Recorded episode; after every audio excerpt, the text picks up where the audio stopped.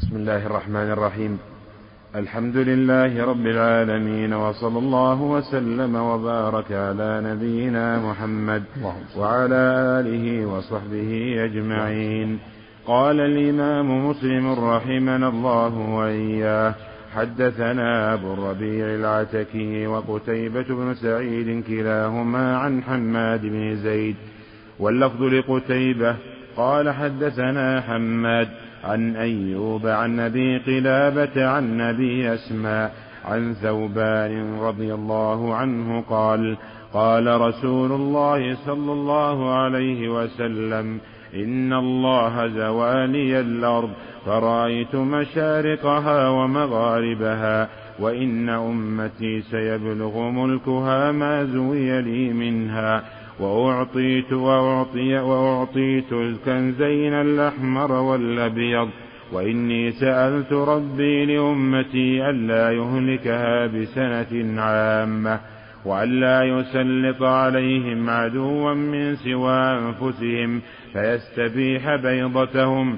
وإن ربي قال يا محمد إني إذا قضيت قضاء فإنه لا يرد. وإني, وإني أعطيتك لأمتك ألا أهلكهم بسنة عامة وألا أسلط عليهم عدوا من سوى أنفسهم يستبيح بيضتهم ولو اجتمع عليهم من بأقطارها أو قال من بين أقطارها حتى يكون بعضهم يهلك بعضا ويسبي بعضهم بعضا وحدثني زهير بن حرب وإسحاق بن إبراهيم ومحمد بن المثنى وابن بشار قال إسحاق أخبرنا وقال الآخرون حدثنا معاذ بن هشام قال حدثني أبي عن قتادة عن أبي قلابة عن أبي أسماء الرحبي عن ثوبان رضي الله عنه. ثوبان عن ثوبان عن ثوبان رضي الله عنه أن نبي الله صلى الله عليه وسلم قال إن الله تعالى زوالي الأرض حتى رأيت مشارقها ومغاربها وأعطاني الكنزين الأحمر والأبيض ثم ذكر نحو حديث أيوب عن أبي قلابة حدثنا بسم الله الرحمن الرحيم. الحمد لله رب العالمين وصلى الله وسلم وبارك على عبد الله ورسوله نبينا محمد وعلى آله وصحبه أما بعد فهذا الحديث حديث قدسي لأن النبي صلى الله عليه وسلم قال إن ربي قال يا محمد. بعضه من كلام النبي صلى الله عليه وسلم قال إن الله زوالي الأرض. يعني جمعها. وهذا من من الغيب الذي اطلع الله عليه نبيه صلى الله عليه وسلم. زوالي الأرض يعني جمعها. وجعل ينظر إلى ملك أمته. جعله الله ينظر إلى ملك أمته. جمعها حتى صارت كأنها أمامه يشاهدها. مع سعة الأرض واتساعها. زوالها الأرض جمعها وصار ينظر إلى ملك أمته. وقال عليه الصلاة والسلام وإن ملك أمتي سيبلغ ما زوي منها. وفي في دليل على أن ملك الأمة سيتسع من جهة المشرق والمغرب أكثر. يتسع من جهة المشرق والمغرب أكثر. قال فرأيت مشارقها ومغاربها بخلاف الشمال والجنوب فهو قليل وهكذا وقع في علم من أعلام النبوة حيث وقع كما أخبر وأن ملك أمة اتسع من جهة المشرق والمغرب. وفي من علامات النبوة أيضا قوله عليه الصلاة والسلام وأعطيت الكنزين الأحمر والأبيض يعني الذهب والفضة لكسرى ولقيصر أحدهما الذهب والآخر الفضة. وذلك أن أن أم أن أمته في عهد عمر الخطاب فتحوا هذه البلدان وكسروا ملك كسرى وقصروا ملك قيصر وأتي بالكنزين بالأحمر والأبيض إلى إلى عمر رضي الله عنه. وهذا من علامات النبوة ومن انتشار الإسلام.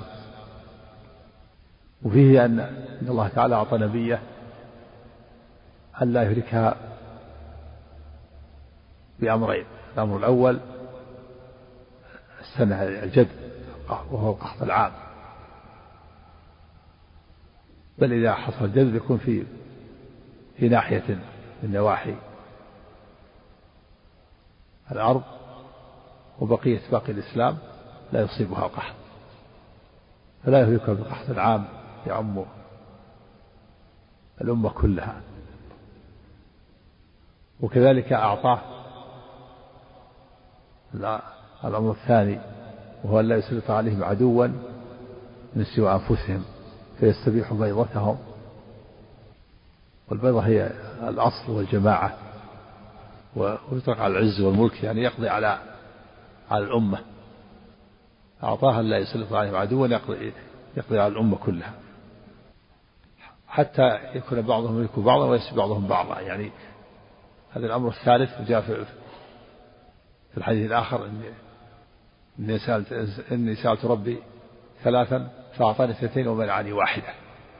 منها ألا يهلكهم بسنة عامة قال فأعطانيها. وألا يسلط عليهم عدو من سوء فأعطانيها. وألا يكون بأسهم بينهم قال قال فمنعنيها. ولهذا قال في الحديث حتى يكون بعضهم يملك بعضا ويسلم بعضهم بعضا. فالله تعالى أعطى نبيه ألا يهلكها بجدب عام قحط عام ألا يهلك الأمة وألا يهلكها بعدو خارجي من الأمة يهلكها. وأما كون يكون الحروب تكون بينهم بأس بين الأمة يكون بأسهم بينهم كل أمة بأسها بينها فهذه لم يعطيها نبيه. وفي في الحديث قال ومنعانيها وجاء في تفسير قوله تعالى قل هو القادر على أن يبعث عليكم عذابا من فوقكم. أو من تحت رجلكم أو يلبسكم شيعا. لما قرأ النبي هذه الآية قل هو القادر أن يبعث عليكم عذابا من فوق قال أعوذ بالله. قال أو من تحت رجلكم قال أعوذ بالله. أو يلبسكم شيعا ويذيق بعضكم بأس بأس بعض قال هذه أهون. فهي أمور ثلاثة. أعطيها النبي صلى الله عليه وسلم اثنتان ومنع ثالثة الأمر الأول ألا يهلك الأمة بجدب عام. يعم جميع الأمة. والأمر الثاني ألا يهلكها بعدو خارجي يستأصلهم ويقضي على الأمة الإسلامية.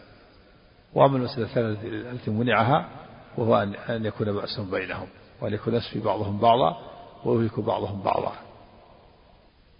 وفي هذا الحديث قول, قول الله عز وجل قال النبي إن ربي قال يا محمد إذا قضيت القضاء فإنه لا يرد. هذا هو القضاء المبرم. القضاء المبرم لا يرد. هناك قضاء معلق. معلق بالشرط كمعلق بالدعاء أو غيره فلا يحصل حتى يحصل المشروط. فقضى قضاء قضاء معلق قضاء مبرم. وقضاء مبرم لا يرد. قال وإن ربي قال, قال يا محمد إذا قضيت القضاء فإنه لا يرد. هذا قضاء المبرم. وأما القضاء المعلق فهو معلق بشرط كان معلق حصوله بالدعاء أو بغيره من الأسباب. وهذا من من أسباب الفتن أن الفتن التي تحصل بين الأمة حتى يهلك بعضهم بعضا ويسفي بعضهم بعضا. نعم. حدثنا أبو بكر بن أبي شيبة قال حدثنا عبد الله بن نمير حاء وحدثنا ابن نمير واللفظ له.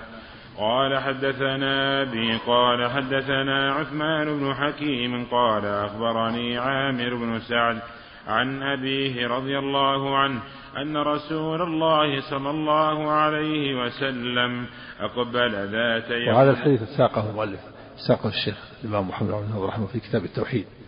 باب ما جاء أن بعض أهل الأمة يعبد الأوثان. نعم. عن قال أخبرني عامر بن سعيد عن أبيه رضي الله عنه أن رسول الله صلى الله عليه وسلم أقبل ذات يوم من العالية حتى إذا مر بمسجد بمسجد بني معاوية دخل فركع فيه ركعتين وصلينا معه ودعا ربه طويلا ثم انصرف إلينا فقال صلى الله عليه وسلم سألت ربي ثلاثا فأعطاني ثنتين ومنعني واحدة. سألت ربي الا يهلك أمتي بالسنة فأعطانيها. وسألت ربي ألا يهلك أمتي بالغرق فأعطانيها. وسألته ألا يجعل بأسهم بينهم فمنعنيها. نعم. والجد القحط المراد الجد بالعام. والجدب ألا يهلكهم بالجد يعني القحط القحط القحط والجد معنى واحد. هنا والثانية جعل الغرق ألا يهلكها بالغرق. في الثانية ألا يهلكها بعدو سوى أنفسهم والحديث السابق؟ ألا يهلكهم بعدو خارجي؟ وسأل هل لا يجعل بأسهم بينهم؟ فمنعها يدل على أنه لا بد أن يقع بأسهم بينهم الحروب والقتال. وهذا هو مناسبة لكتاب الفتن. نعم. نعم. نعم هذا على هذه الرواية. نعم. من جنس الجذب العام يعني هلاك العام هلاك العام بالجذب وبالغرق قد يقال إنها الجد والغرق يعني هل بإهلاك العام يعني بآفة من غير بآفة العامة تشمل الغرق والجد وقد يقال هذا نعم أربعة نعم. وحدثناه ابن أبي عمر قال حدثنا مروان بن معاوية قال حدثنا عثمان بن حكيم الأنصاري قال أخبرني عامر بن سعد عن أبيه رضي الله عنهما أنه أقبل مع رسول الله صلى الله عليه وسلم في طائفة من أصحابه فمر بمسجد بني معاوية بمثل حديث ابن نمير وحدثني تكلم على مسجد بني عمر معاوية والعالية. ابن نمير العالية تكلم عليها. كان كان محل في المدينة كان العوالي مزال ها؟ إيه. كان حي العوالي وكان في ماء مزرعة لأبي بكر الصديق مزارع في ناحية الجنوبية من المدينة نعم وحدثني حرملة بن يحيى التجيبي قال أخبرنا ابن وهب قال أخبرني يونس عن ابن شهاب أن أبا إدريس الخولاني كان يقول قال حذيفة بن اليمان رضي الله عنه والله إني لأعلم الناس ألأعلم الناس بكل فتنة هي كائنة فيما بيني وبين الساعة وحدثني حرملة بن يحيى التجيبي قال أخبرنا ابن وهب قال أخبرني يونس عن ابن شهاب أن أبا إدريس الخولاني كان يقول قال حذيفة بن اليمان رضي الله عنه والله إني لأعلم الناس ألأعلم الناس بكل فتنة هي كائنة فيما بيني وبين الساعة وما بي إلا أن يكون رسول الله صلى الله عليه وسلم. أسر إلي في ذلك شيئا لم يحدثه غيري ولكن رسول الله صلى الله عليه وسلم قال وهو يحدث مجلسا أنا فيه عن الفتن. فقال رسول الله صلى الله عليه وسلم وهو وهو يعد الفتن. منهن ثلاث لا يكدن يذرن شيئا ومنهن فتن كرياح الصيف منها صغار ومنها كبار.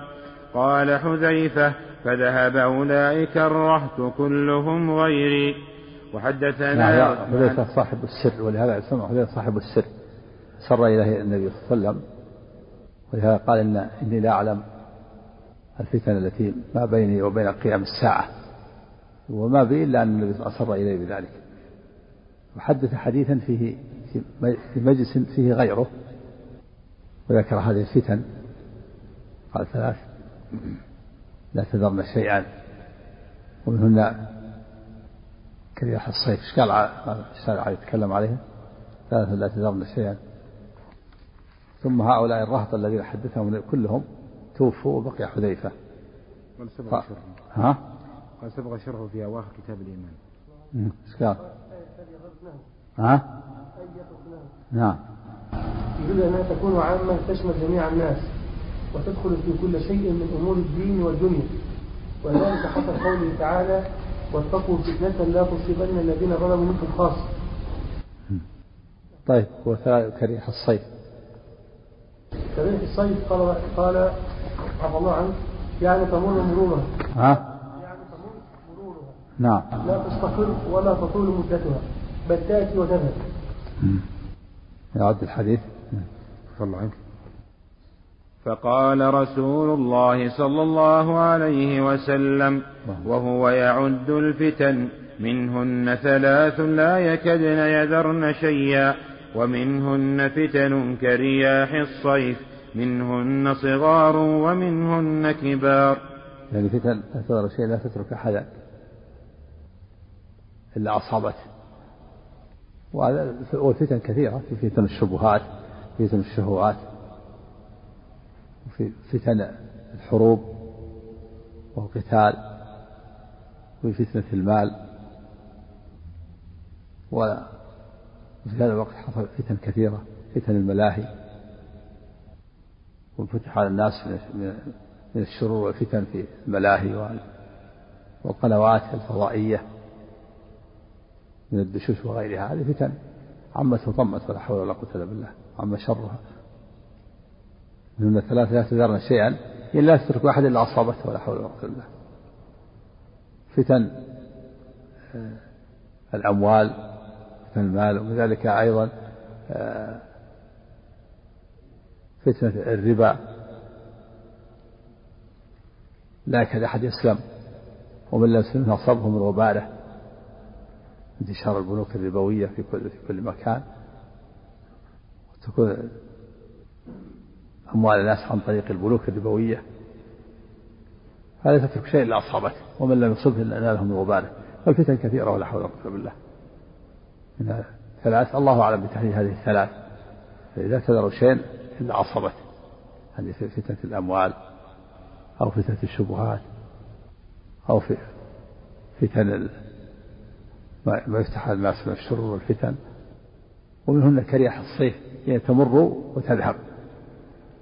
تمر وتذهب تصيب بعض الناس ويسلم منها بعض الناس. نعم. الله عنك. وحدثنا عثمان بن أبي شيبة وإسحاق بن إبراهيم. قال عثمان حدثنا وقال إسحاق أخبرنا جرير عن الاعمش عن شقيق عن حذيفة رضي الله عنه قال قام فينا رسول الله صلى الله عليه وسلم مقاما ما ترك شيئا يكون في مقامه ذلك إلى قيام الساعة.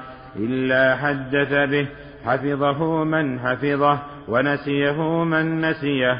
قد قد علمه أصحابي هؤلاء وإنه ليكون منه الشيء قد نسيته فأراه فأذكره. كما يذكر الرجل وجه الرجل إذا غاب عنه ثم رآه عرفة. الله أكبر. هذا من تبليغ الرسالة عليه الصلاة والسلام. قام مقام كان مقام طويل. ذكر فيه شيء ما هو كائن إلى قيام الساعة. حفظ من حفظه ونسيه من نسيه. وفي الحديث الآخر أنه قال فأعلمنا أحفظنا. فالذي يحفظ هو الأعلم. ذكر حذيفة أن أنهم نسوا بعض ما ذكر. فإذا وقع ما ذكره من الفتن تذكر. تذكر كلام النبي صلى الله عليه وسلم كما يتذكر الإنسان وجه الإنسان. حينما يغيب عنه وينساه فإذا رآه تذكره. فكذلك النبي صلى الله عليه وسلم أخبرهم بأمور كائنة. فنسوا بعضها فلما وقعت تذكروها. كما يتذكر الإنسان الرجل حين يغيب عنه ثم يراه. نعم. ما ما يكتم العلم الأصل لا يكتم. النصوص فيها النهي عن الكتمان إن الذين يكتمون ما أنزل من البينة هدى بعد ما بينه الناس في الكتاب أولئك يلعنهم الله ويلعنهم اللاعنون وأما ما حصل لمعاذ في قال لا تبشرهم فيتكلوا هذا في وقت خاص. في وقت خاص ثم ثم نشر بين الناس. وأيضا هذا الذي ذكره جاء في حديث أخرى. رحمك الله. وكذلك أيضا حينما يكون هذا الحديث ليس فيه مصلحة لبعض الناس فلا يحدث به الناس. كما قال علي رضي الله عنه حدث الناس بما يعرفون أتريدون أن يكذب الله ورسوله؟ وقال ما أنت بمحدث حديثا إلا يعني ليس في مصلحة إلا كان لبعضهم فتنة. نعم. نعم. نعم. ما ما كتب ما كتب إلا ما يتعلق بالمنافقين ومثل ما حصل لأبي هريرة أنه حصل من وعاءين قال وعاء بثته بينكم والوعاء الثاني لو بثته لقطع هذا بالعوم. يعني قتل. وقال العلماء يتعلق بالأمراء والفتن أمراء بني أمية وغيرهم. ولا ليس للناس مصلحة منه. مصلحة في الأحكام. بثها نعم. وحدثناه أبو بكر بن أبي شيبة قال حدثنا وكيع عن سفيان عن الأعمش بهذا الإسناد إلى قوله ونسيه من نسيه ولم يذكر ما بعده وحدثنا محمد بن بشار قال حدثنا محمد بن جعفر قال حدثنا شعبة. حاء وحدثني أبو بكر بن نافع قال حدثنا غندر قال حدثنا شعبة عن عدي بن ثابت عن عبد الله بن يزيد عن حذيفة رضي الله عنه أنه قال أخبرني رسول الله صلى الله عليه وسلم بما هو كائن إلى أن تقوم الساعة فما منه شيء إلا قد سألته إلا أني لم أسأله ما يخرج ما يخرج أهل المدينة من المدينة. إيش؟ قال حذيفة ما من شيء. عن حذيفة. عن حذيفة رضي الله عنه أنه قال أخبرني رسول الله صلى الله عليه وسلم بما هو كائن إلى أن تقوم الساعة فما منه شيء إلا قد سألته إلا أني لم أسأله ما يخرج أهل المدينة من المدينة. يعني في آخر الزمان إذا كان فتن مثل ما جاء في الحديث أن في آخر الزمان يترك المدينة على خير ما كانت. لا يخشاها إلا العوافي يعني السباع. يعني في آخر الزمان كثرة الفتن. نعم. وحدثنا محمد بن المثنى قال حدثني وهب بن جرير قال أخبرنا شعبة بهذا الإسناد. قال أخبرنا شعبة بهذا الإسناد نحوه. وحدثني يعقوب بن إبراهيم الدورقي وحجاج بن الشاعر جميعا عن أبي عاصم قال حجاج حدثنا أبو عاصم قال أخبرنا عزرة بن ثابت قال أخبرنا علباء بن أحمر. آه. علباء كذا؟ بالكسر طيب نعم. نعم علباء نعم.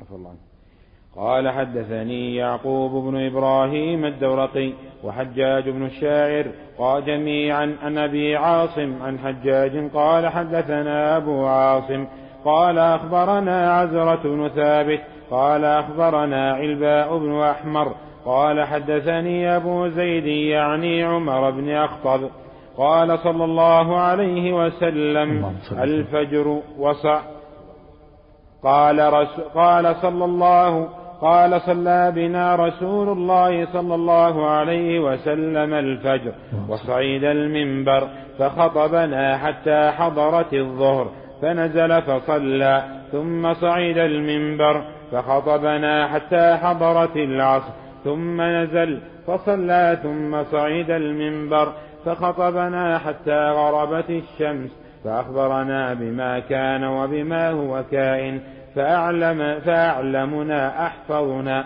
الله أكبر. هذا صبر عظيم. عليه السلام يوم كامل من الفجر إلى المغرب يخطب الناس. وهذا لأمر العارض أنه بوحي من الله. لما صلى الفجر صعد المنبر وخطب الناس حتى حضرت الظهر. ثم نزل فصلى ثم صعد المنبر فخطب الناس حتى حضرت العصر. ثم صعد المنبر فخطب الناس حتى غربت الشمس. قال فأعلم وأخبر الناس بما هو كائن إلى يوم القيامة. فأعلمنا أحفظنا اللي يحفظ هو اللي حصل على شيء من العلم واللي ينسى فوته العلم وهذا كان بوحي من الله. لتعليم الناس ما يكون. وهذا يعني شيء قليل ونادر.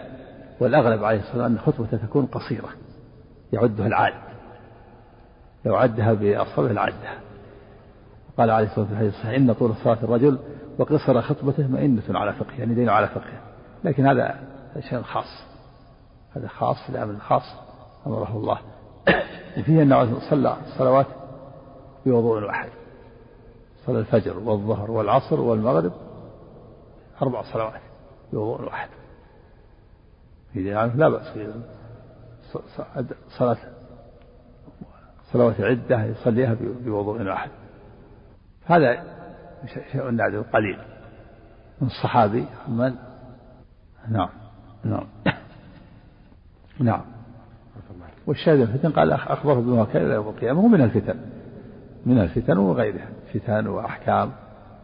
لأن خطوة خطوة طويلة ويوم كامل. حدثنا محمد بن عبد الله بن أمير ومحمد بن العلاء ومحمد بن العلاء أبو كريب جميعا عن أبي معاوية قال ابن العلاء حدثنا أبو معاوية قال حدثنا الأعمش عن شقيق عن حذيفة رضي الله عنه قال كنا عند عمر فقال أيكم يحفظ حديث رسول الله صلى الله عليه وسلم في الفتنة؟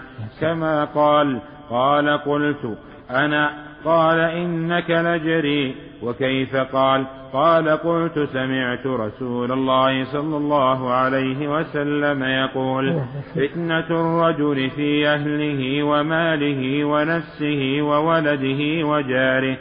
يكفرها الصيام والصلاة والصدقة والأمر بالمعروف والنهي عن المنكر. فقال عمر ليس هذا أريد إنما أريد التي تموج كموج البحر. قال فقلت ما لك ولها يا أمير المؤمنين إن بينك وبينها بابا مغلقا. قال فيكسر قال فيكسر الباب أم يفتح. قال قلت لا بل يكسر. قال ذاك قال ذاك قال ذاك حري ألا يغلق أبدا. قال فقلنا لحذيفة هل كان عمر يعلم من الباب؟ قال نعم كما يعلم أن دون غد الليلة. إني حدثته حديثا ليس بالغالط قال ف قال فهبنا أن نسأل حذيفة من الباب. فقلنا لمسروق سله. فسأله فقال عمر. نعم وهذا الحديث في بيان أن حذيفة رضي الله عنه عنده علم خاص في الفتن ولهذا لما سأل عمر قال من يحدثنا الفتن؟ قال حذيفة أنا. قال إنك لجريء. وسبب هذه الجرأة أن النبي صلى الله عليه وسلم أسر إليه وأخبره. وفيه في هذا الحديث قال أن الفتن أنواع منها فتن خفيفة ومنها فتن شديدة. قال فتنة الرجل في أهله وماله ونفسه وولده وجاره. هذه فتن تكفرها الصلاة والصيام والصدقة والأمر بالمعروف والنهي عن المنكر. وهذا من فضل الله تعالى وإحسانه. لأن الإنسان يحصل بينه وبين بينه وبينه وبين أهله كلام يغلط عليهم ويغلطون عليه بزيادة الكلام والأخذ والرد. يحصل بينه وبين ولده يحصل بينه وبين جاره يحصل بينه وبين نفسه يعني ما ما يعمله فيما في, في تقصيره أو وفي الوساوس التي بينه وبين نفسه. هذه من الفتن ولكن فتن فتن صغيرة. من صغائر الذنوب تكفرها الصلاة إذا صلى كفرت. والصيام والصدقة والأمر بالمعروف والنهي عن المنكر. مثل ما جاء في الحديث في صحيح مسلم في حديث أبي هريرة الصلاة الخمس والجمعة إلى الجمعة ورمضان إلى رمضان كفرة لما بينهم إذا اجتنبوا الكبائر. والصغائر تكفر بفعل الفرائض وترك الكبائر. إذا ترك الإنسان الكبائر وأدى الفرائض كفر الصغائر. وهذه من الصغائر. كونه يغلط كونه يزيد في الكلام على بينه وبين جاره أو بينه, بينه وبين ولده أو بينه وبين أهله. الإنسان محل النقص محل الضعف. مع الأخذ والرد والكلام قد يزل الإنسان وكذلك هذا يحصل بينه وبين نفسه من الوساوس وغيرها. فهذه تكفر بفعل الفرائض. فقال عمر ليس هذا عسل ما سألك عن الفتن الخفيفة التي تكفر الصغائر ولكن لكن أسألك عن الفتن التي تموج كموج البحر. الحروب والقتال والشبهات. قال يا أبا عرومي ليس بينك وبينها ليس عليك منها بأس. أنت سالم منها. ما عليك منها بأس. إن بينك وبينها بابا مغلقا. بينك وبينها باب ما, ما تصيبك. فقال حذيفة هل يغلق هذا الباب؟ هل يفتح هذا الباب أو يكسر؟ قال لا بل يكسر. فقال إن ذلك حريم لا يغلق. لو كان يفتح يمكن ليفتح يغلق. لكن إذا كسر ما في حيلة. قال إن بينك وبينها باب مغلق. قال يكسر الباب ولا يفتح؟ قال يكسر. قال ذلك حري ألا يغلق. ما ما ما إذا كسر ما في حيلة. فهابوا أن يسألوا حذيفة من هو هذا الباب. فقالوا لمسروق سله. فسأله فقال حذيفة الباب عمر. يعني قتل عمر. عمر هو الباب. قتله فإذا قتل ظهرت الفتن. وهذا هو الواقع. لما قتل قتل أبو اللؤلؤ المجوسي وطعنه تحت سورة الطعنات حصل اختلاف في من يكون خليفة ثم عهد بالأمر إلى ستة من أهل الشورى. ثم بعد ذلك قتل عثمان فتتابعت الفتن. وحصلت الحروب بين علي ومعاوية ففتح باب الفتن إلى يوم هذا وإلى قيام الساعة. نعم. حدثنا أبو بكر بن أبي شيبة وأبو سعيد الأشج قال حدثنا وكيع يقول أن عمر يعلم يعلم أن أن قتله تحصل الفتنة كما يعلم أن دون غد الليلة مثل ما يعلم أن دون غد يفصل بينه وبين الغد الليلة الليلة تفصل بين الغد. كذلك عمر يعلم أنه هو الباب نعم. وحدثنا أبو بكر بن أبي شيبة وأبو سعيد الأشج قال حدثنا وكيع وحدثنا عثمان بن أبي شيبة قال حدثنا جرير حاء وحدثنا إسحاق بن إبراهيم قال أخبرنا عيسى بن يونس حاء وحدثنا ابن أبي عمر قال حدثنا يحيى بن عيسى كلهم عن الأعمش بهذا الإسناد نحو حديث. نحو حديث أبي معاوية وفي حديث عيسى عن الأعمش عن شقيق قال سمعت حذيفة رضي الله عنه يقول وحدثنا ابن أبي عمر قال حدثنا سفيان عن جامع بن أبي راشد والأعمش عن أبي وائل عن حذيفة رضي الله عنه قال قال عمر من يحدثنا عن الفتنة؟ واقتص, واقتص الحديث بنحو حديثهم. وحدثنا محمد بن المثنى ومحمد بن حاتم قال حدثنا معاذ بن معاذ قال حدثنا ابن عون عن محمد قال قال جندب رضي الله عنه جئت يوم جئت يوم الجرعة فإذا رجل جالس فقلت فقلت ليهراقن اليوم ها هنا دماء فقال ذاك الرجل كلا والله.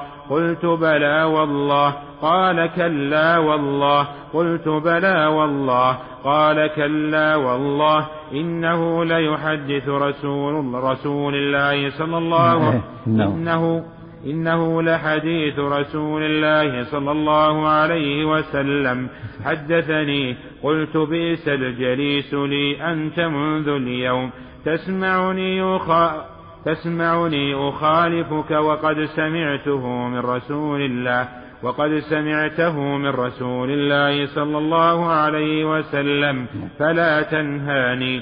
ثم قلت ما هذا الغضب؟ فأقبلت عليه. فأقبلت عليه وأسأله فإذا الرجل حذيفة. نعم هذه محاورة بين جندب وحذيفة وكلاهما الصحابيان قال الجرعة مكان الجرعة والجرعة. مكان في الكوفة من الكوفة. وكأنهم خرجوا خرجوا يتلقون أميرا. أمره عليهم عثمان وهم لا يريدونه يريدون يريدون غيره يريدون أبا موسى الأشعري. فظن الجند منه سيحصل فتنة ويراق يراق دماء قال والله لا يهرقن دماء فقال حذيفة لا والله لا يهرأ وكرر هذا ثلاثا ثم قال بئس الجلسة أنت. يعني تعلم عندك حديث عن النبي صلى الله عليه وسلم ولا تنهاني. ثم قال ما هذا الغضب؟ فوجده حذيفة. وفي هذا أن حذيفة رضي الله عنه أعلم من جندب في هذا في الفتن. ولهذا قال حذيفة حلف حذيفة ألا يهرق دماء. وأما حلف جندب فهذا من باب الظن حسب ظنه. فإذا حلف الإنسان على حسب ظنه فلا فلا يلام. حسب ما يظن. وحذيفة حلف أن لا يحصل هو صاحب السر. إيش قال عليه؟ تكلم عليه. قال جرعة نعم قال عفو الله عنك.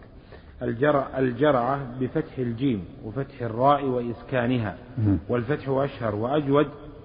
وهي موضع بقرب الكوفة على طريق الحيرة. ويوم الجرعة يوم خرج فيه أهل الكوفة يتلقون واليا والله عليهم عثمان فردوه وسألوا عثمان أن يولي عليهم أبا موسى الأشعري فولاه. قال لبي عفى الله عنك. وأصل الجرعة المكان الذي فيه سهولة ورمل. يقال فيه سهولة؟ ورمل. ورمل يقال أجرع وجرع وجرع وهو يوم قدم فيه سعيد بن العاص إيش؟ وهو لا يقال إيش؟ يقال عنك أجرع وجرع وجرعا. نعم. وهو يوم قدم فيه سعيد بن العاص أميرا على الكوفة من قبل عثمان فردوه وأمروا أبا موسى الأشعري وسألوا وسألوا عثمان أن يقره فأقره. بس. تكلم. ما ذكر الكلام عن المحاورة بين جندب وحذيفة يعني المحاورة فيها كيف كيف كلاهما يحلف؟ ثم قول جندب بئس الجليس. أنت على كل حال يعني يقول لماذا لم تخبرني؟ يعني أن عندك علم. يعني. نعم. نعم. سم سم. نعم. بركة نعم. ضد والي عثمان رضي الله عنه. إيش؟ قال جندب. إيه. نعم. نظر للتوافق. ها؟ تواطؤ. تواتر. إيه. إيه. يعني لما نظر التواتر والاتفاق على رد الأمير سعيد حلف أنه سيهراق الدماء وأنه سيحصل قتال ونزاع على حسب ظنه. فحلف حذيفة أنه لا يحصل دماء. يعني لأنه لم يخبره النبي صلى الله عليه وسلم أنه سيحصل دماء لأنه صاحب السر وقد أخبره ما يحصل الفتن حسب على حسب العلم الذي أخبره النبي صلى الله عليه وسلم. قال ما ليس هناك فتنة كائنة في قيام الساعة إلا أخبرني بها. وجندب بناها على ظاهر الأمر. قال تواتر الناس اتفاقهم على خلعه فقال لا لابد أن يحصل دماء وقتال. هذا قول حذيفة استنابا إلى ما أخبر به المصطفى صلى الله عليه وسلم نعم وهو أن الفتنة تبدأ بمقتل عثمان رضي الله عنه ولا يستبعد أن يكون النبي صلى الله عليه وسلم أخبره بهذه الحادث خاصة إيش؟ أما قوله تعالى والله استنادا إلى ما أخبره به النبي صلى الله عليه وآله وسلم. نعم الفتن تشتد وتكون بقتل عثمان نعم. ولا يستبعد أن يكون النبي صلى الله عليه وسلم أخبره بهذا الحادث خاصة. هو الظاهر إن أخبره بهذا الحادث خاص ولهذا جزم قال والله لا يحصل وجندب حلف على حسب ظنه واتفاق الناس على خلعه سيده على رده. حلف على حسب ظنه يحصل الدماء. وحلف حذيفة أنه لا يحصل الدماء لأن النبي أخبره بهذا كان عنده علم بهذه الوقعة الخاصة بهذه القضية الخاصة أنه لا يحصل فيها دماء.